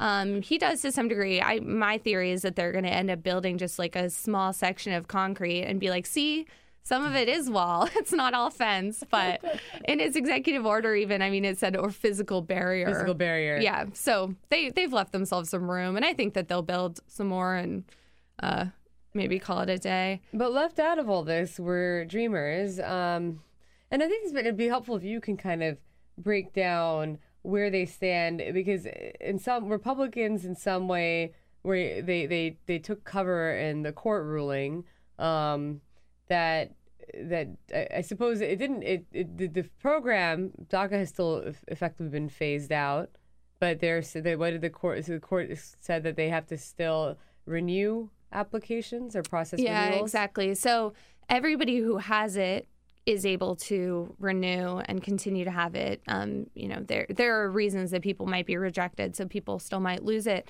Um, but for the most part, the people who had it before are still protected. What that leaves out is all of the people who um, didn't have it, hadn't applied for it, and then also the people who um, weren't able or weren't eligible for the program when it first um, when it first came out. So, say if you were 14, then you wouldn't have been old enough to apply for the program. Now you're 15, and you theoretically would have been old enough, Mm. but now you can't. So, there's all sorts of people, um, you know, maybe who are older, too old to apply for the program, who Democrats want to protect. There's lots of people who are in this situation who are. You can make the same arguments, came to the U.S. through no fault of their own um, as kids, and aren't protected. So they, you know, it, it fixes the problem in the courts for some people, but not for all. And there's still this level of uncertainty.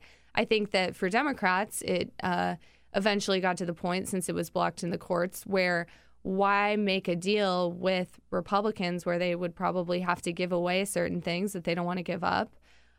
And when they have a chance potentially to get more power in this next election and make a better deal. So there's really no incentive for Democrats uh, to do anything at this point, and there's no incentive for Republicans who even say they want to do something to actually do it because they can just stand behind the courts. Right, and then it, it, they also want to avert these challenges from the right, where there's still this view that any deal on DACA is so-called amnesty. So effectively, the prospects of a deal up until the midterms seem to be dead.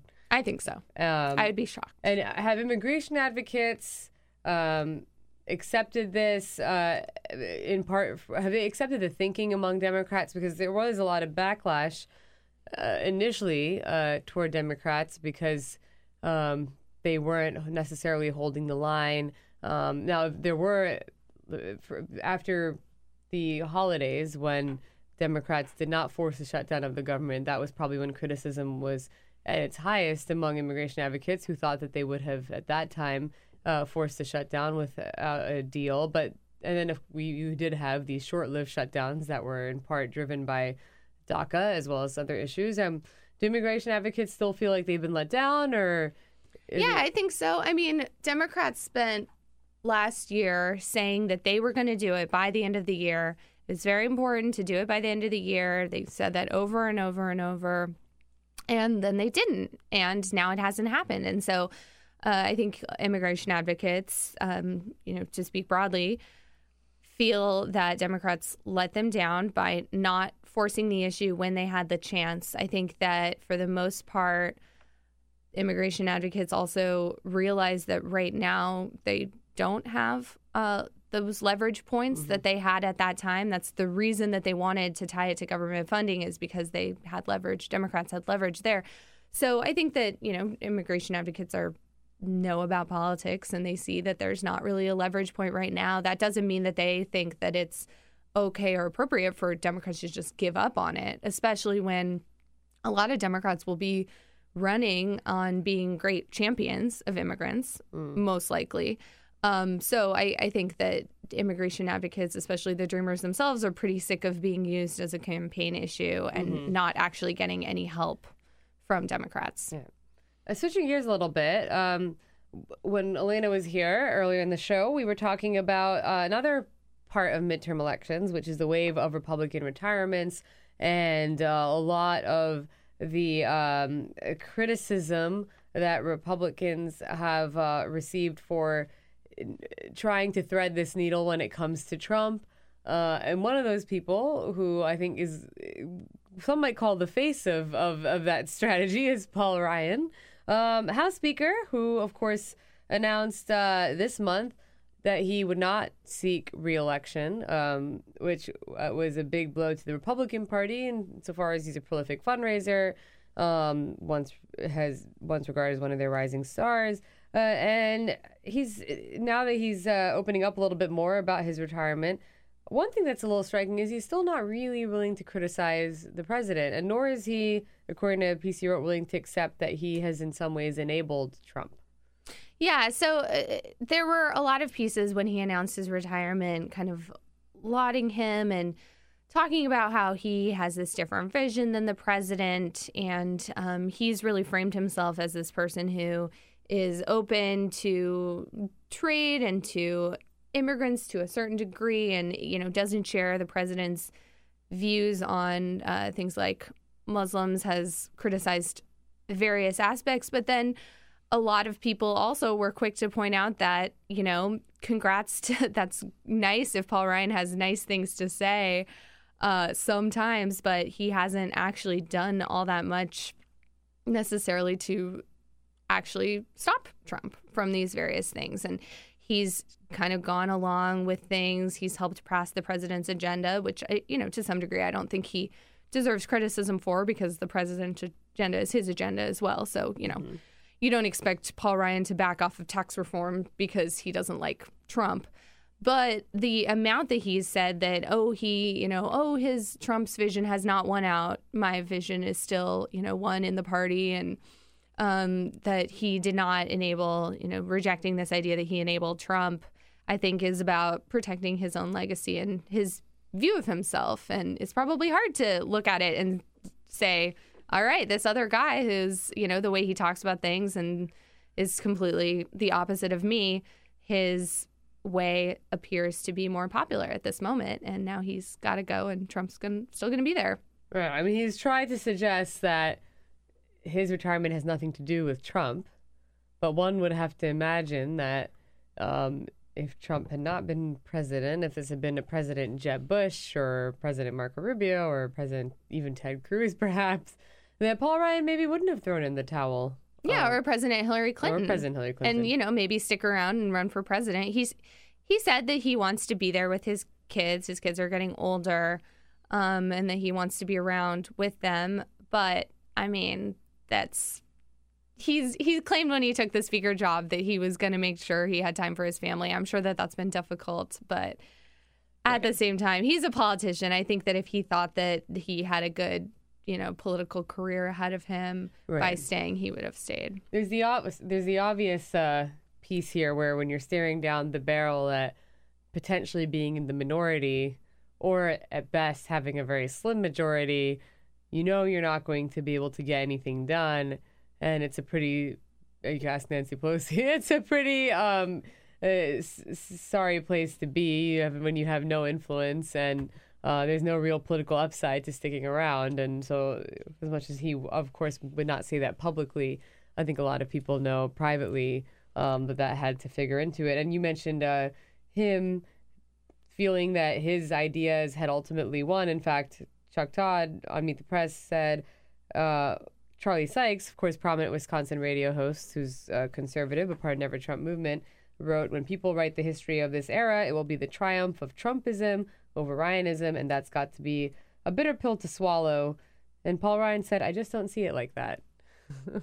Yeah, I mean, and then he went on to kind of list the various accomplishments that he has had. Um, and you know, he did get his tax reform Yeah. through. That was like one of his say big various. goals. That might be the one, right? Yeah, Well, yeah. de- I guess they dereg- deregulated uh, deregulated a lot of um, Yeah. what you saw from the Obama administration, um, for better or for worse. That And maybe there would have been some things that Paul Ryan would have disagreed with that could have happened if he wasn't there. Uh, who knows? But for the most part, clearly the Republican voters have said that what they want is a person like Trump versus a person like Paul Ryan has been on the ticket before and they didn't win. So I, I mean I think that it's it would be hard to say that Trumpism is not going to be what we remember uh, when we look back in history about this time um, versus Ryan's view of the world. Mm. I also wanted to, um, another uh, happier event on Capitol Hill, which was uh, Tammy Duckworth, um, known already to have broken down a, a great deal of barriers. Yesterday, brought her baby to the Senate floor for a vote to her newborn. This is after the Senate had to, uh, they voted, uh, I think unanimously, they did vote unanimously to allow children under the age of one onto the floor. This is something that Duckworth had pushed for because she is the first sitting senator to give birth. Um, and the internet basically freaked out. Duckworth and the baby. Um, but there was some really interesting comments from uh, some of Tammy Duckworth's male colleagues where, although they supported this resolution, um, you had, I think it was Orrin Hatch saying, What if there were 10 babies on the Senate floor? And privately, some of them were worried, uh, What if she has to feed? What does Like, that yeah, get like? over then get over it. Like right, you're a mom, a new mom, relatively new mom. I am a relatively new mom and I have the same reaction. Get over it. I mean, okay, big deal. First of all, you can't see anything. Second of all, it's a baby. They sleep most of the time until Yeah. they're like six months old. Yeah, I mean, odds are, like, most people don't take their babies to work in any field. Yeah. So the idea that even if there were in, you know, my my dream future where young women are uh, represented in the Senate, uh, odds are there are not going to be ten who have babies at the same time, and there probably aren't going to be ten who bring their babies to the floor even if there were, so what? All they do is they go on the floor and they kind of chit chat with each other and they hold their thumb up or down and vote. uh, who who cares? Um, my favorite quote personally was uh, Jim Inhofe had a quote about how. Well, Dick Durbin was saying, who's a Democrat, was saying something about how it would be great if we had diaper bags here next to these, you know, old spittoons that they have on the Senate floor. People might not know this, but they have these like ancient uh, things for spitting back from like way back when. And Inhofe said something about how actually people don't use diaper bags anymore because people use disposable diapers. And I just, that made me laugh because it was like, he doesn't know what a diaper bag is. I know he's old and he doesn't have babies, but I, I don't know. I it just made me laugh. I think Duckworth also hit back with essentially like, great. Um, that means that we'll have some fresh blood in the Senate at least. Yeah, well, I, yeah, I mean, Senator Pat Roberts, uh, Republican from Kansas, uh, was wondering why she can't just, uh, you know, bring the baby to the cloakroom. And then people have to point out, well, the cloakroom is not wheelchair accessible. And Tammy Duckworth, an Iraq War veteran, lost both of her legs in the war. So, Which is crazy. Make the cloak first. The cloakroom should be wheelchair accessible. right, it should be wheelchair accessible. But And she also shouldn't have to hide herself in it. Yeah, absolutely. I mean, she is a senator. She should be able to go onto the floor. They go. They do more than just vote. You know, I I know that I kind of was dismissing what they do on the floor a minute ago, but they actually do have discussions. They go up and give speeches. I doubt she would bring her baby to give a speech, Right. but maybe she would to make a point. Right. You know, and the Senate um, senators who were men really pushed back when there started to be more women in the Senate. And sorry, women make up half the population. There um, are going to be more and more women, I think, joining Right. the Senate. And kudos to her because this is something that um, you know she really pushed for. And I know Amy Klobuchar has talked about how there have been discussions in the past about amending some of the rules, taking into account that there are more women and there are young there are younger women who have um, therefore young kids who are now serving in office, and it is a, it's a disadvantage. It's a disincentive to them to run for office if if it's not going to be accommodating uh, for the very real needs that they might have. One thing that I appreciated too, just to jump in, is that um, they didn't just make it about Duckworth. They could have, you know, some people talked about just doing an exception for her, or even just about women. They said parents with newborns. And Yeah. so, in theory, maybe if we're in some future where a man wants to bring his newborn on the floor, he Yeah. can do it too. Right. I mean, it's not specific. It's not. It's not specific to women. It was. It's more just a, an example of why so many of them often feel like politics is not a viable career, and it's already so male dominated. And then on top of it, you have people raise these complaints about, well, what if she's going to breastfeed, and what does that look like? And uh, it it just reinforces that the Senate is full of a bunch of old people. um, Senator Marco Rubio said, "Why would I object to it? We have plenty of babies on the floor." So Yeah, the quotes, the quotes from some of the younger men, like Rubio and Tom Cotton, were a lot more. Favor- you could see the difference in the generations. I yes, think Tom Cotton is from people 40, who have younger kids. and yes, uh, Rubio's forty six and has four kids, and you know, some of these people, at least, yeah, they they they get what it's like. I mean, Paul Ryan, we were just talking about someone who at least has talked about work life balance as a man. Um, so that there there is a generational gap, um, but it was it was really it was really great to see her roll in with the baby and the and the the cheers that erupted and the the senators going uh, gaga over over this baby on the floor. Um, Who doesn't like babies? who doesn't? Well, some people. Apparently, more than we would like to. Yeah. Yeah. yeah. Well, Trump babies don't like Trump. We've seen plenty of photographic evidence of that.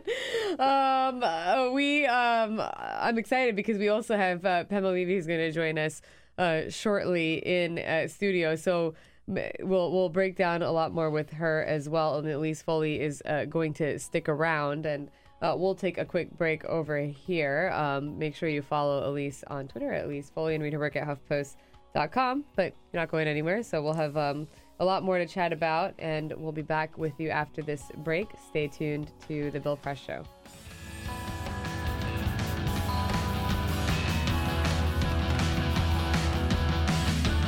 Live video, Bill's commentary, the best clips from the show, all in one place. YouTube.com slash The Bill Press Show. Good morning and welcome back to the Bill Press Show. I'm Sabrina Siddiqui, political reporter at The Guardian, filling in for Bill on this Friday morning. Uh, Elise Foley, of course, has been with us uh, in studio from HuffPost. And joining us now is Pema Levy, politics reporter at Mother Jones, a friend of mine, friend of the show. Good morning. Good morning. How are you doing today? I'm great. How yeah, are you? I'm good. I'm good. We uh, we've been um, talking about all of the chaos uh, that's capped off yet another week in uh, Trump's Washington. No shortage. No shortage. On I always like to save the the best for last, so we've got our whole trio here. um, and I, you know, one thing that we haven't touched about, and Elise and I are talking about James Comey and this escalating feud between uh, Trump and the FBI. Um, and the Russia investigation, how it fits into into that. But another investigation uh, where there may down the road be some overlap, but at least for now uh, they are separate.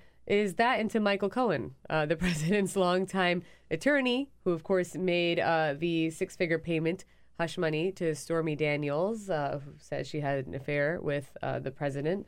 One of many women who have who have said so. Um, one of at least two women who have been paid money to stay silent.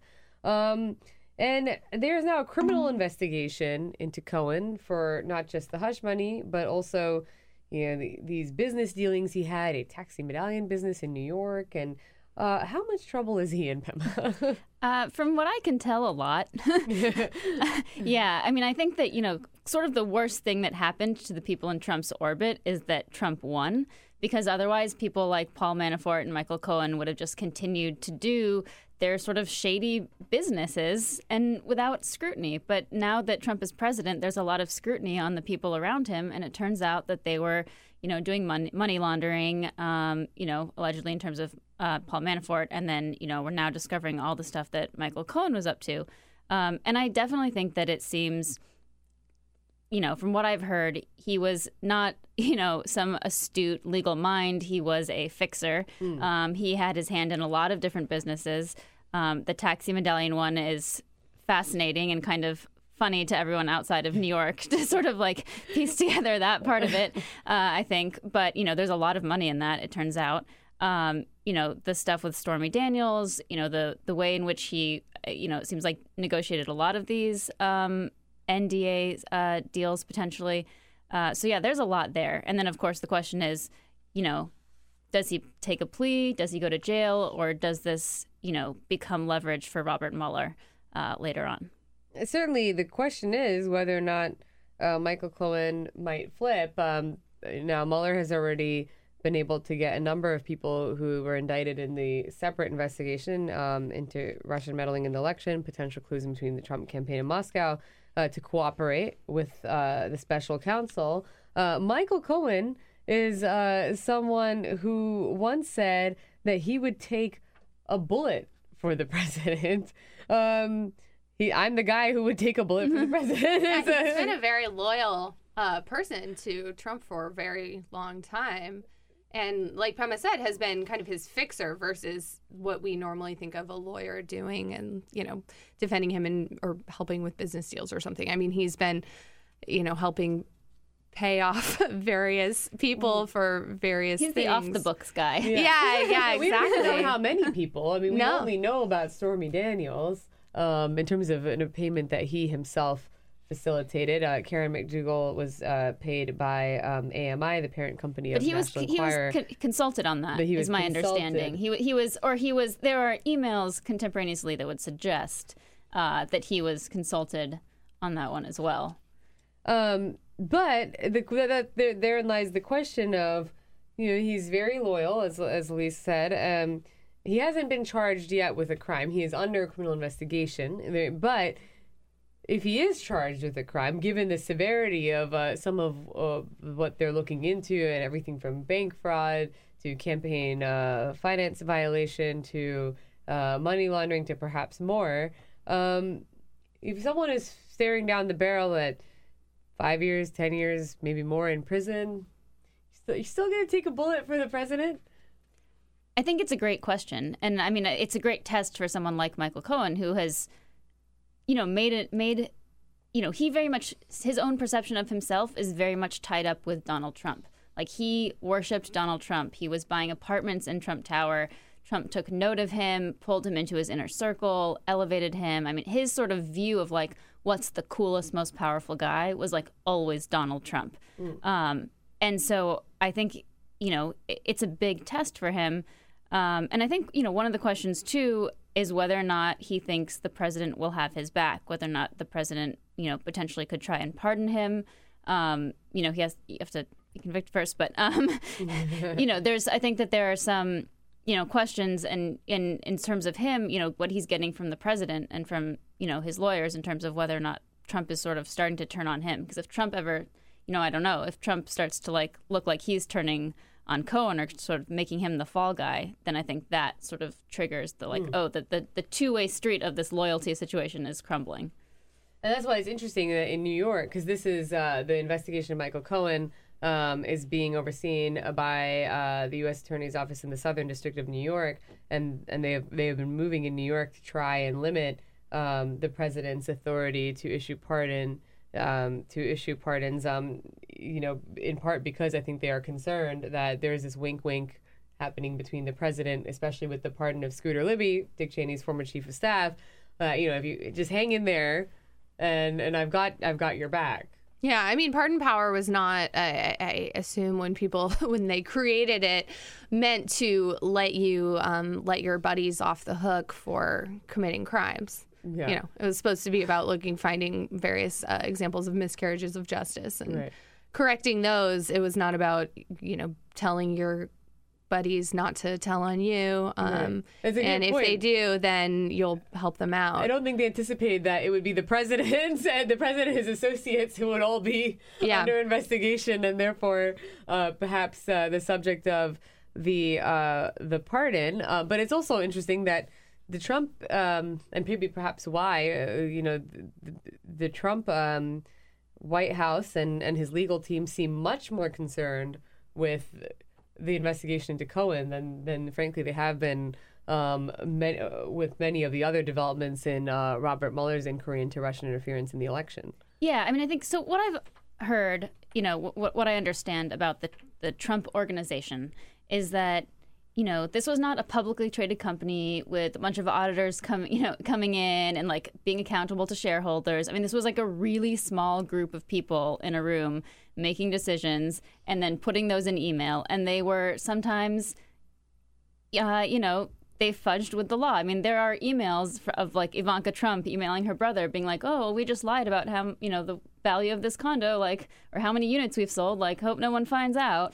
so, like, you know, I mean, this is really getting at his family. I mean, you know, I think that when you look at the you know the Russia collusion investigation, you know, I think everyone wonders, you know, you know. Paul Manafort, you know, probably in, in touch with some folks.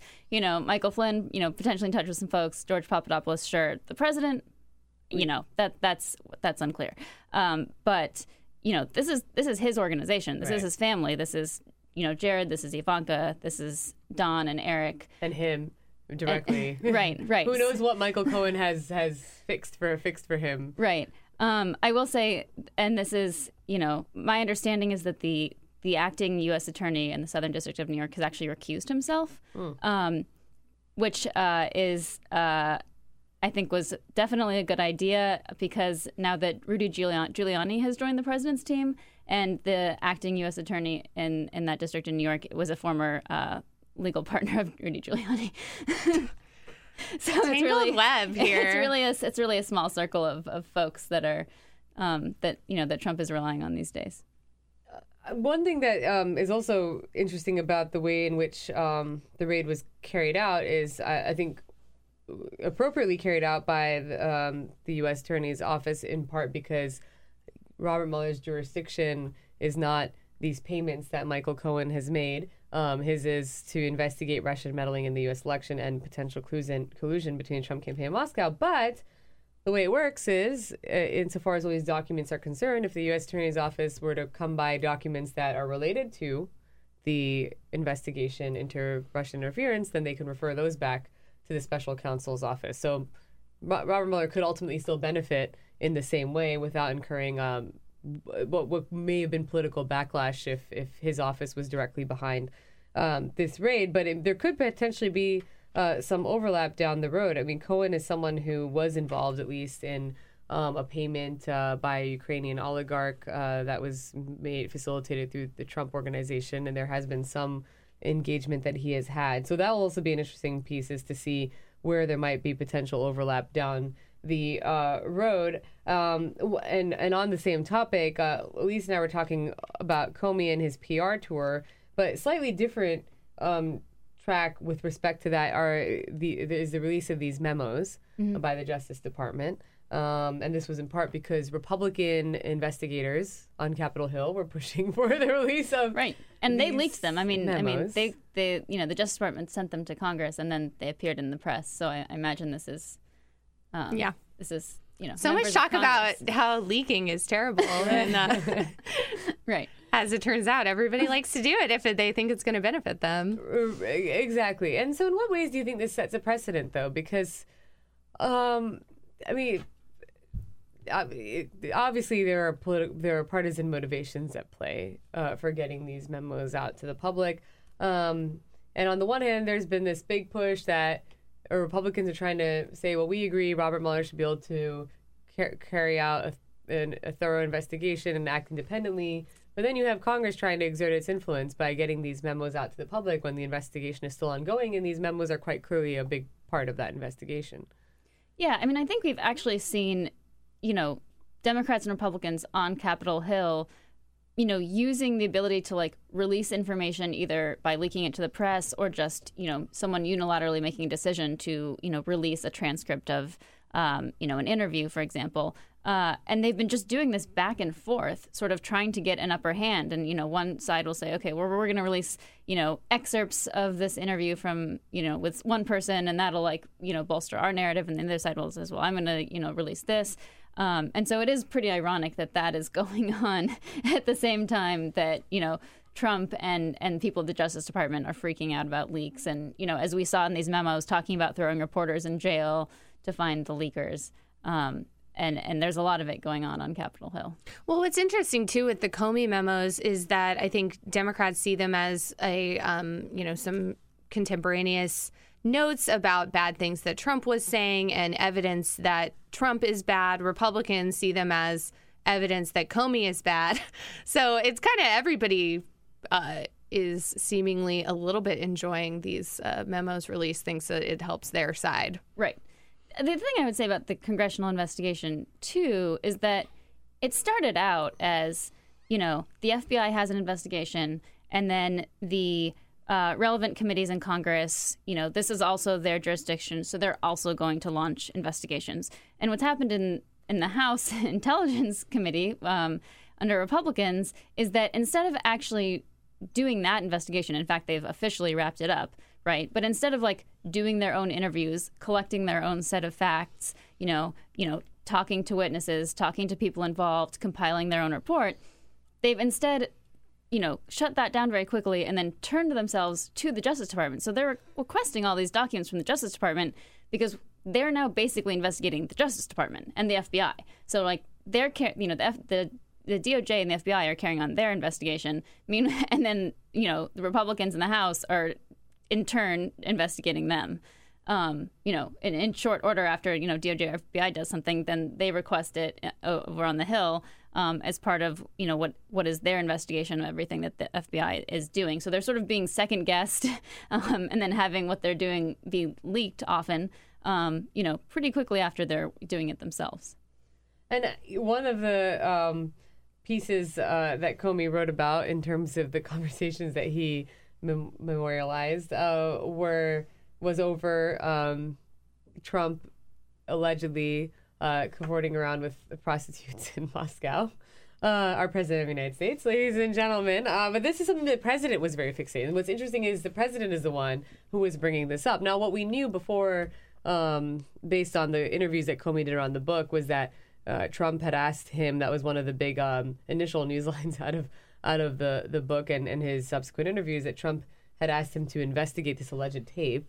Um, of, of, of, salacious claims that I just don't even wish to repeat at, at this point in time. Everyone knows what we, I'm talking we all know about. What you're talking about. Everyone knows what we're talking about. And it's a little bit odd to investigate a, a tape that you that does about for some, that allegedly documents something that you say didn't happen, but that's a whole separate um, conversation. What, what these what these memos say is the president said the hookers thing is nonsense, but that Putin told him we have some of the most beautiful hookers in the world. He right. said Mr. Trump did not specify when this conversation with Mr. Putin took place. Yeah, that was actually like was actually like that second part of what you just said, like the part about like if if if A is true, if Putin did yeah. tell him this, then like B is like when. Yeah. Right. and like basically And doesn't that mean that there's more suggestion that maybe something did happen? Did like, he tell you this when there was a when they were facilitating possibly like some sort of Right, like I mean, my it sounds like something Trump might say about America. yeah, no, we we have the, the best, beautiful, the best, whatever the it is. Beautiful. I mean, my understanding is that Eh, or you know, I think the general understanding is that Trump has had one conversation, you know, like phone. Com- well, you know, at that point, you know, when that when that conversation he had with Comey, he had only that we know of had one conversation with Putin, and so people are sitting around being like, when you talked to Putin, like right after the election or right after the inauguration, did he just like bring that up? Yeah, like there's a lot of questions with that comment. And and to connect the dots, um, no one has been able to substantiate the claims, um, the these the specific salacious claims about Trump and uh, prostitutes that were in that uh, Steele dossier. But we were talking about Michael Cohen. We were talking about these um, secret payments, uh, or the secret payment that's made to Stormy Daniels, and there's been um, there's been uh, alleg- or suggestions that Michael Cohen has potentially paid off more women. That, that, that, that one of the concerns for the campaign was There are going to be a lot of people who are going to come forward um, with allegations against this president. And one of the point of the the the, the Steele dossier when when they were talking about this question of whether or not the president engaged with prostitutes was not so much that within of itself, but that he is subject to blackmail. That there are um, people and there is a, and the Russian government, there are governments potentially who are in possession of incriminating um, information about this president that they could then use to exert influence over him um, and uh, to as a form of blackmail. And so when you look at hush money that was paid to a uh, porn actress who was willing to come forward and speak about her own affair, some people might look at that as an example of where the president would have been subject to blackmail. I mean, they, she didn't blackmail them, but the, their response was to actually get out ahead and say, "We'll pay you for your silence." So there's sometimes I think we talk about these things in isolation, but in fact, there are these little dots that actually do align uh, to tell you to, to give you a bigger picture of of how this uh, president and his allies have have acted to suppress a lot of this damaging information from reaching the public. I think one thing that's interesting though is that they now that information is out, Stormy Daniels is out talking about it. And it hasn't hurt Trump with evangelical voters. So mm-hmm. it's like at a certain point, would it would anything even be good blackmail material on Trump if Trump has had all this stuff come out about him and a lot of voters don't seem to care? I mean, I think there are a lot of voters who do care, but he's managed this idea that um, people will turn on Trump once they see that he's not this great uh, beacon of moral character um, who's loyal to his wife and a great family man, um, I think has proven to not really be true, at least for certain voters. It was interesting that he was telling Comey to investigate um, the tape because if there was even like a one percent chance that it existed, he was trying to essentially pacify Melania. But he was going to get help from Melania if, uh, if, if like if, if there isn't some sort of resolution here. It was actually the first time I've heard Trump it, it suggest that he's scared of his wife. well, and, and that he, you know, that that does show that there was something that he was worried about getting out. Right. There was something that he was worried about. That's what Comey said in the interviews. You can't say that.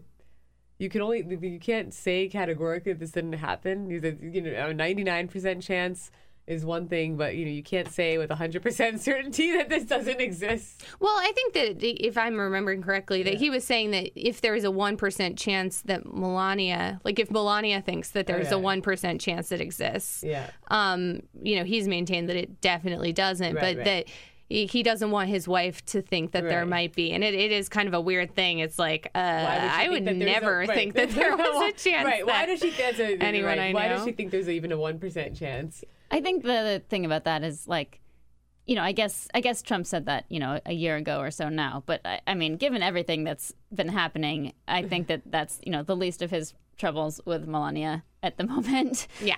um, I mean, I think Stormy and I Stormy can see why she might think more that there was a one percent chance. Right, and then, if Yeah. anything, it, it it it underscores that uh, perhaps in the minds of voters, it doesn't necessarily change the public opinion. Well, certainly those people who are supporting him have proven time and again that no matter what, they seem to be with him. But the legal ramifications are what are so striking. Where eh, putting aside Russia for a second, this a lot of a lot of these allegations, these are the ones that could well be uh, what proved to be uh, very damaging for for this presidency, um, and and have a lot more repercussions insofar as as you said earlier, Pamela, with the collusion, it's difficult to establish intent or to to, to put a direct line to the president but it'll be it, it may well be a lot easier to establish a direct line to the president when it comes to uh, uh, suppressing a lot of uh, this damaging information from getting out and, and paying off these women. Yeah, defin- definitely. I mean, you know, I, I think when I think about like Trump and Russia, you know, I think more even about his most recent actions, right? I mean, someone who got upset when we expelled, um, you know, 60 diplomats, someone who, you know, you know, basically un- undid the like work of his his aides um, when it comes to Russian sanctions. You know, someone who's obsessed with being, um, you know, friends with Putin and being well regarded by Putin, and like whether or not there's something, whether or not all of that behavior, it, it sounds like the behavior of someone who has something hanging over his head, or someone who's just obsessed with being friends with Putin because he really likes the guy. Um, you know, but either way, you know, that is like a just it's a disturbing pattern, and um, you know, and it, and it has repercussions for for for you know Russia's ability to do what it does on the on the world stage. Yeah. I mean, it's a good point you raised too, because sometimes people forget about the uh, policy component where, you know, it's one thing with the investigation, with all these contacts that we know existed between uh, the Trump campaign in Moscow, but the um, dramatic shift in U.S. posture toward Russia under this administration. Now, we don't know if there was quid pro quo. We can't yet say, like, was this because they were able to successfully exert influence on the administration? But it is telling that you know, first he he took a, a, month and a half more than um, he or he was with a month and a half delay that he enforced the sanctions that Congress had passed against Russia last year. Then he was upset over, as you said, the expulsion of these diplomats. Uh, then he un, he contradicted Nikki Haley, who had suggested more sanctions were coming for Russia's support for uh, the Syrian regime and its chemical weapons program. Um, he hasn't taken seriously Russian interference in the election, which, in terms of preventing it from happening again, his own intelligence chiefs have testified that they're not doing enough to prevent this from happening again, and that they're already trying to use similar tactics in the midterms. Um, so, so, so there is certainly a pattern of his own behavior, um, in marrying someone who, again, we don't know why, but but has uh, some some real unanswered questions when it comes to Russia. And Nikki Haley actually I want to talk about her for a second and um, this rift between her and the White House. With all due respect, I don't get confused, was the quote, I guess, that was heard around the world. but she's been a very interesting person to watch. It's like she, if someone said, I think correctly, Nikki Haley and Mike Pence seem to always look like they are running for president. Yeah, I mean, I think she seemed very concerned this whole time of protecting her reputation and keeping it a little bit separate from the Trump administration and kind of seeming, I mean, she's supposed to be speaking for the U.S., but she kind of seems to be trying to speak for the U.S. separate from speaking for Trump, which is interesting to watch. I, I definitely agree. I mean, it's on the one hand, I mean, she has a tricky. There's a tricky in, in this specific situation, right, where the she tells the world something, and the White House walks it back and says, "No, you are confused." Like that's a really difficult position for her um, because on the on the one hand, you want to stand up for yourself. On the one hand, you have a president who really doesn't like it when people, you know, contradict him or you know um, insinuate that, and you know, if anything untoward has happened, it's on him. And then lastly, for her to be effective at her job, mm. people need to take her seriously. If people think that she's out of the loop or that she's, you know, befuddled, then you know that makes her job um, as a diplomat at the United Nations really difficult. So mm. I think it's also important for her, in, in you know, if she's going to do her job well and you know be respected, um, to make it very clear that this was not on her. right, and it's uh, you know it's part of why Mike Pompeo, if he's ultimately confirmed. Um, now it's looking like he, he might not receive a positive recommendation from the Senate Foreign Relations Committee, but looks like his chances of getting confirmed by Senate still stand with Heidi Heitkamp saying she would vote for him. But how effective is any Secretary of State going to be in their job when you know that there will be a tweet that might undermine what you said less than 24 hours after you said it? Uh, Pamela Levy, Elise Foley, thank you so much for joining us. Thanks to the whole Bill Press team um, for their help as usual. Sabrina Siddiqui signing off. Have a great weekend, and we'll see you next week on The Bill Press Show. This is The Bill Press Show. How powerful is Cox Internet? Powerful enough to let your band members in Vegas, Phoenix, and Rhode Island jam like you're all in the same garage. Get gig speeds powered by fiber from Cox. It's internet built for tomorrow, today. Cox, always building better. Download speeds up to one gigabit per second. Cox internet is connected to the premises via coaxial connection. Speeds vary and are not guaranteed. Cox terms and other restrictions may apply.